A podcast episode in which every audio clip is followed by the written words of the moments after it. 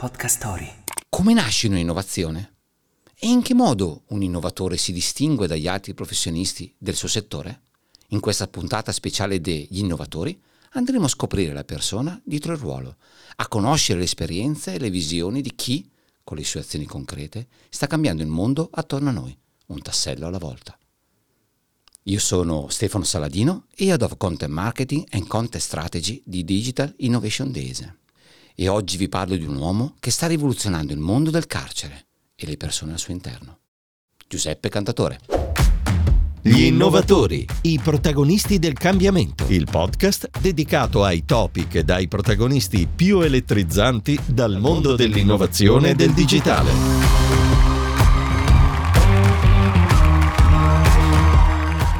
Giuseppe Cantatore oggi è il presidente di Before Altrimenti, una cooperativa sociale che fornisce ai detenuti del carcere di Bollate delle opportunità reali di formazione e lavoro professionale, aiutandoli a riscattarsi e a reinserirsi nel mondo del lavoro.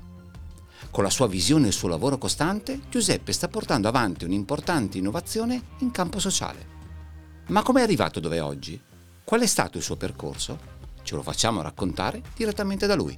Diciamo che tra le altre cose non ho neanche l'attenuante che magari tanti in carcere possono avere di aver vissuto in una famiglia magari disadattata piuttosto di avere problemi economici, insomma la mia famiglia non era ricca ma insomma campava senza problemi, no? E quindi neanche quell'attenuante ho. So, l'età giovane eh, molto probabilmente mi ha portato a un periodo, insomma io mi sono diplomato nel 1974 come programmatore elettronico dove i computer non esistevano ma esistevano i laboratori elettronici che erano grandi quanto una stanza, no? quindi anche da quel punto di vista insomma abbastanza col, col, guardando verso, verso il futuro. No? Poi il servizio militare alla mia età era obbligatorio, ho fatto l'anno del servizio militare, quando sono tornato da quell'anno del servizio militare, non colpa del servizio militare, ma insomma è esplosa una volontà e una rabbia di eh, essere rivoluzionario rispetto a quello che era il quotidiano, la vita quotidiana normale, no? e che mi ha portato sempre più a a commettere reati che poi alla fine mi hanno fatto fare un lungo percorso in carcere. Io ho scontato 30 anni di pena in carcere. Cioè, la visione è una cosa, no? E l'innovazione è un'altra, ma io credo che siano correlate, no? In primis esiste una visione e quello che è stata la mia visione poi mi ha portato sempre all'interno del carcere, in questo caso a San Vittore, grazie alla direzione, perché poi io credo che anche nella vita, no? se incontri persone illuminate riesci a fare delle cose, se trovi persone che quell'illuminazione non ce l'hanno, rimani, eh, le ali si tappano. No?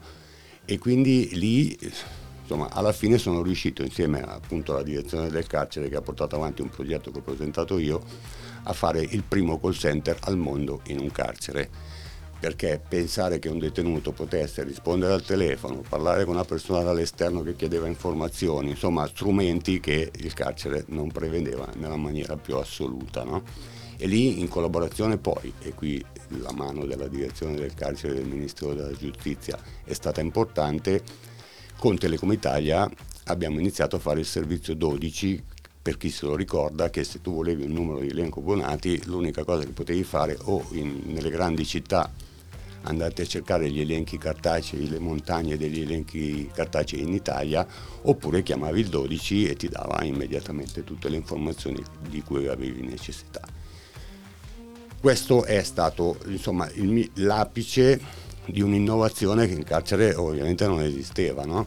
gli strumenti telefono e strumenti computer e anche un, una parte di internet che non esisteva in quel momento, ma comunque con collegamenti che uscivano dal carcere. No? E quindi quella roba lì eh, ci ha fatto anche capire, a me personalmente, e, e, e qui vogliamo anche eh, insomma, comunicarlo in ogni occasione e anche questa, e vi ringrazio, è un'occasione per parlare alla società che esiste un carcere, che esistono delle situazioni che sono totalmente diverse da quello che è il paradigma no, dei carcerati in tutta arancione e con panette ai piedi e alle mani e che, e che le persone che sono in carcere sono persone, no? quando invece magari uno, non so, se li immagina marziani, No? Invece sono persone che fino al giorno prima di, de, del momento in cui sono entrati in carcere erano, facevano parte della società e facevano le cose che tutti fanno quotidianamente. Tra l'altro anche tanti talenti, in quel caso imprigionati, e che magari non sanno neanche di essere talenti, che appunto attraverso quei percorsi di formazione e lavoro poi scoprono di avere delle affinità che fino quel, al momento prima non, non, non conoscevano. No? La maggior parte di noi non sa cosa succeda all'interno delle carceri. Vediamo alte mura e pensiamo che separino i buoni dai cattivi, ma la realtà è molto più complessa.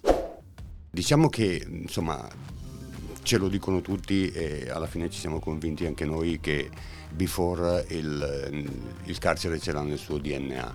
Eh, la causa è, sono io che insomma, l'ho generata eh, partendo da un momento in cui insomma, io stavo espiando la pena ed ero in carcere. E questa cosa, al di là di poi fare quella scelta che ti trovi davanti a un bivio, no? o eh, soffrirla, no? o reagire e, e sviluppare magari anche le proprie capacità rispetto a quello che ti vedi intorno. E quello che ho visto è che purtroppo ancora oggi, a distanza di dieci anni, per le persone che si trovano eh, in uno stato detentivo eh, l'approccio al lavoro, la possibilità di trasformarsi per poi, questa dovrebbe essere l'utilità del carcere, però insomma non è proprio così in Italia, trasformarsi in persone che poi attraverso percorsi che poi siano eh, professionalmente eh, concentrati su formazione e lavoro, quando poi escono, perché il momento più difficile, questo l'ho provato mie, sulla mia pelle, non è quando entri in carcere, ma è quando esci. No? E quindi trovarsi pronti, allenati ad affrontare poi la vita trasformandosi da persone che hanno compiuto dei reati, ovviamente, a persone che invece possono diventare una risorsa per la società e per se stessi. Il detenuto in carcere eh, paga per stare in carcere. Questa cosa è un'altra cosa che pochi sanno c'è una voce di costo che è i costi di mantenimento.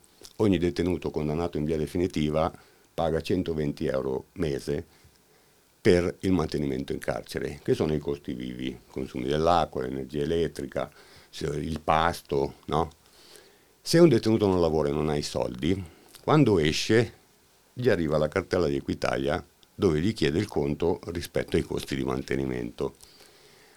Lavorando mese per mese vengono scalati questi costi di mantenimento. Noi abbiamo fatto un calcolo, nei dieci anni di esercizio abbiamo fatto risparmiare soldi pubblici, sono circa più di 900 mila euro, in quelli che sono i, definiti i costi di mantenimento, perché sennò altrimenti non li avrebbero recuperati. O, per paradosso, una persona che fa dieci anni di carcere non ha mai avuto la possibilità di lavorare, quando esce esce a meno 15 mila, no? E poi non lo so, magari non succede, però magari sì, che uno poi vada a rubare per pagare la cartella di Equitalia. Adesso è un paradosso quello che sto raccontando, ma non è lontano da, da, dalla realtà. Quindi il lavoro anche in quei termini e quindi le amministrazioni pubbliche che potessero fare lavorare i detenuti hanno anche quel ritorno economico di risparmiare quelli che sono insomma, i soldi pubblici e la società dovrebbe interessarsi di questo perché le strutture carcerarie costano un botto, no? E costano con i soldi che noi paghiamo con le tasse, no? Come se, fosse, se, noi facessimo un investimento. Io se metto dei soldi in qualche posto va, vorrei andare anche a vedere l'andamento di quei soldi che ho messo, come funziona e se funziona. No? E quindi la società dovrebbe guardarci dentro in questa cosa, visto che sono quelli che tirano fuori i soldi per mantenere stesse strutture e se funzionano veramente col dettato costituzionale, la riabilitazione e se veramente le persone escono dal carcere riabilitate. Per me è una parola brutta, ma questa si usa e quindi questa cosa qui, ecco perché io dico che la società si deve interessare al carcere, non deve lasciarlo lì come una divisione tra i buoni e i cattivi e, e ti dà la certezza di essere buono perché sai che i cattivi sono lì dentro, no? Cioè non si, non si deve limitare a questo. Ma allora, in che modo l'innovazione portata da Giuseppe e da Before crea un cambiamento positivo nella società? Le loro iniziative sono concrete, rendono le persone in carcere delle risorse per le aziende e li preparano al ritorno al mondo del lavoro. Praticamente sono sostanzialmente tre filiere. La prima è un call center ed è l'attività principale. In questo call center operano oltre l'80% del personale della cooperativa. Al, diciamo, al 30 giugno del 2023 erano 102 le persone complessivamente che lavoravano presso quello spazio. E ogni commessa fa riferimento a un team leader specifico ed altre attività degli operatori può contare sul contributo di operatori senior caratterizzati, quindi cerchiamo anche di far crescere le persone detenute, perché noi abbiamo tanto personale esterno che assunto dalla cooperativa, la sua sede di lavoro è dentro il carcere di Bollate. Tanti sono venuti fuori anche da aziende dove anche lì svolgevano attività di coordinamento e attività importanti.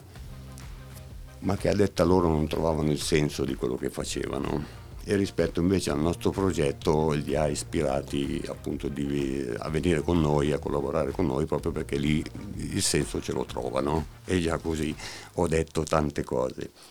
E lavoriamo per grosse compagnie, vuoi nel campo della telefonia, vuoi nella telecomunicazione e facciamo anche un'attività importante, prima parlavo di Cisco e parlavo di eh, Fastweb Academy, abbiamo un gruppo di 15 persone che fanno eh, attività di networking, lavorano per un'azienda che è impiegata nel quello che sono anche i piani di PNRR sulla banda larga, quindi fibra e tutto quello che deriva con le connessioni loro fanno un servizio del desk di primo livello, quindi tecnici sul campo che vanno nel corporate, business e micro business a installare la fibra, ad attivare la fibra, quando hanno bisogno poi di far registrare tutti quelli che sono gli apparati e, la, e l'attivazione della, della connessione, chiamano l'head desk, rispondono i nostri e fanno tutte quelle attività appunto di networking che mettono in grado i tecnici e le aziende di connettersi alla fibra che gli è appena stata installata.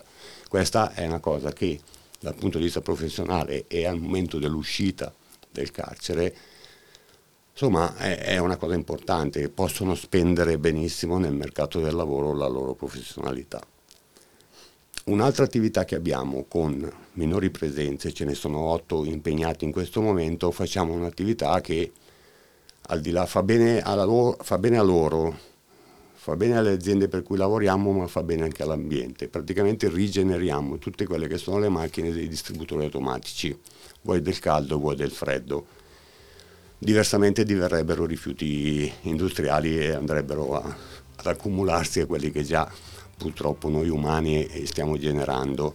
Quindi distributori automatici con grosse aziende di vending, per lo più presenti nel nord Italia, ce li portano che sono, eh, qualcuno ha trovato anche un sillogismo tra il distributore e il, e il detenuto, no? sono acciaccati tutti e due no? e che ritornano nuovi dopo, dopo un trattamento. L'innovazione che Giuseppe sta portando avanti con Before è un'innovazione abilitante e strettamente legata a un luogo. Ma in che modo si diventa un innovatore? E cosa vuol dire per lui fare attivamente innovazione sociale? Allora, sì, io non mi sono detto voglio essere un innovatore, però rispetto all'ambiente che ho trovato in quella mia esperienza all'interno del carcere, insomma, l'innovazione era obbligatoria se potevamo, eh, insomma, essere anche di servizio alla società, no? perché quello noi crediamo di essere, non abbiamo l'illusione. Oggi noi abbiamo 140 dipendenti, di questi 140, 110 sono persone che stanno scontando la pena, però non è che eh, cioè, ci diamo le pacche sulle spalle su questa cosa perché anche il, la realtà italiana rispetto alle persone che lavorano in carcere con aziende fuori dall'amministrazione penitenziaria in tutta Italia sono 950. Se lo confrontate con i numeri che abbiamo noi capite che la cosa veramente è piccola no? e quindi ci stiamo anche impegnando per far sì che la nostra esperienza si possa replicare con altre realtà che possono nascere e possono anche loro rendersi innovatori rispetto al panorama nazionale del, delle prigioni, no? sostanzialmente.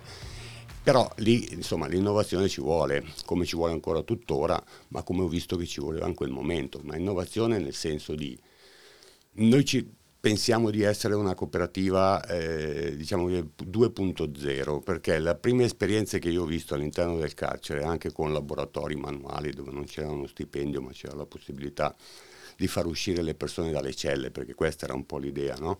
uscire dalle celle per non farli stare tutto il giorno in branda a pensare, a ripensare, eh, insomma molto probabilmente a, fa- a, farsi montare ancora di più la rabbia, no? anziché invece di farla, farla dissolvere. Noi pensiamo che abbiamo pensato, io anch'io in quel momento, che il fatto di uscire dalla cella non bastava, no? bisognava necessariamente dare una formazione e un'attività lavorativa, entrambi vere, quindi adatte a quello che è il mercato, perché se tu hai la pretesa poi di far uscire le persone trasformate, che hanno già il loro stigma sociale, che è quello insomma, conseguente ad avere il certificato penale non in regola e ad avere fatto il carcere affrontare questa cosa e uscire e andare a lavorare anziché continuare con, eh, insomma, col crimine e con quello che comunque li ha portati in carcere, allora bisogna prepararli a quello che poi fuori incontrano. No?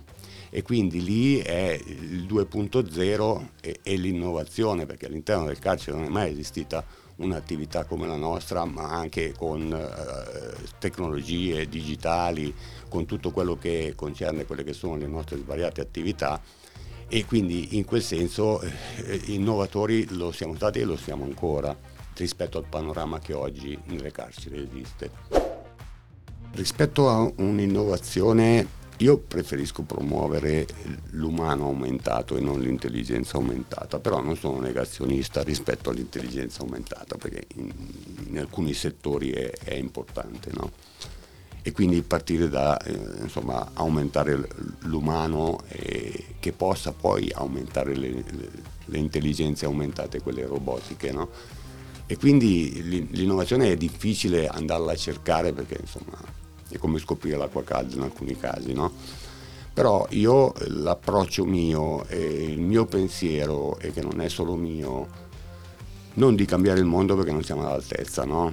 ma di migliorarlo, va sempre nel cercare que, que, que, quelle situazioni, quelle persone che stanno vivendo delle difficoltà rispetto a un'economia anche, no? che è selvaggia tra le nostre relazioni quello che abbiamo anche messo in, insomma, abbastanza solide con Economio Francesco. Economio Francesco ci ha coinvolto, io sono andato a parlare di Before in un'università svizzera, in un convento di, di, di frati, in un monastero, sono vissuto tre giorni di, mistici in, in quel posto, no? a raccontare l'esperienza di Before, ma all'interno di un pensiero di un'economia diversa un'economia più vicina alle persone e non al profitto. No? grande roba, eh? una fatica che, che, che, si deve fare rispetto a questa cosa, ma io insomma tenderei ad andare lì. Se la vogliamo considerare innovazione, beh, rispetto all'andamento dell'economia che c'è oggi, secondo me sì. No? Secondo me sì.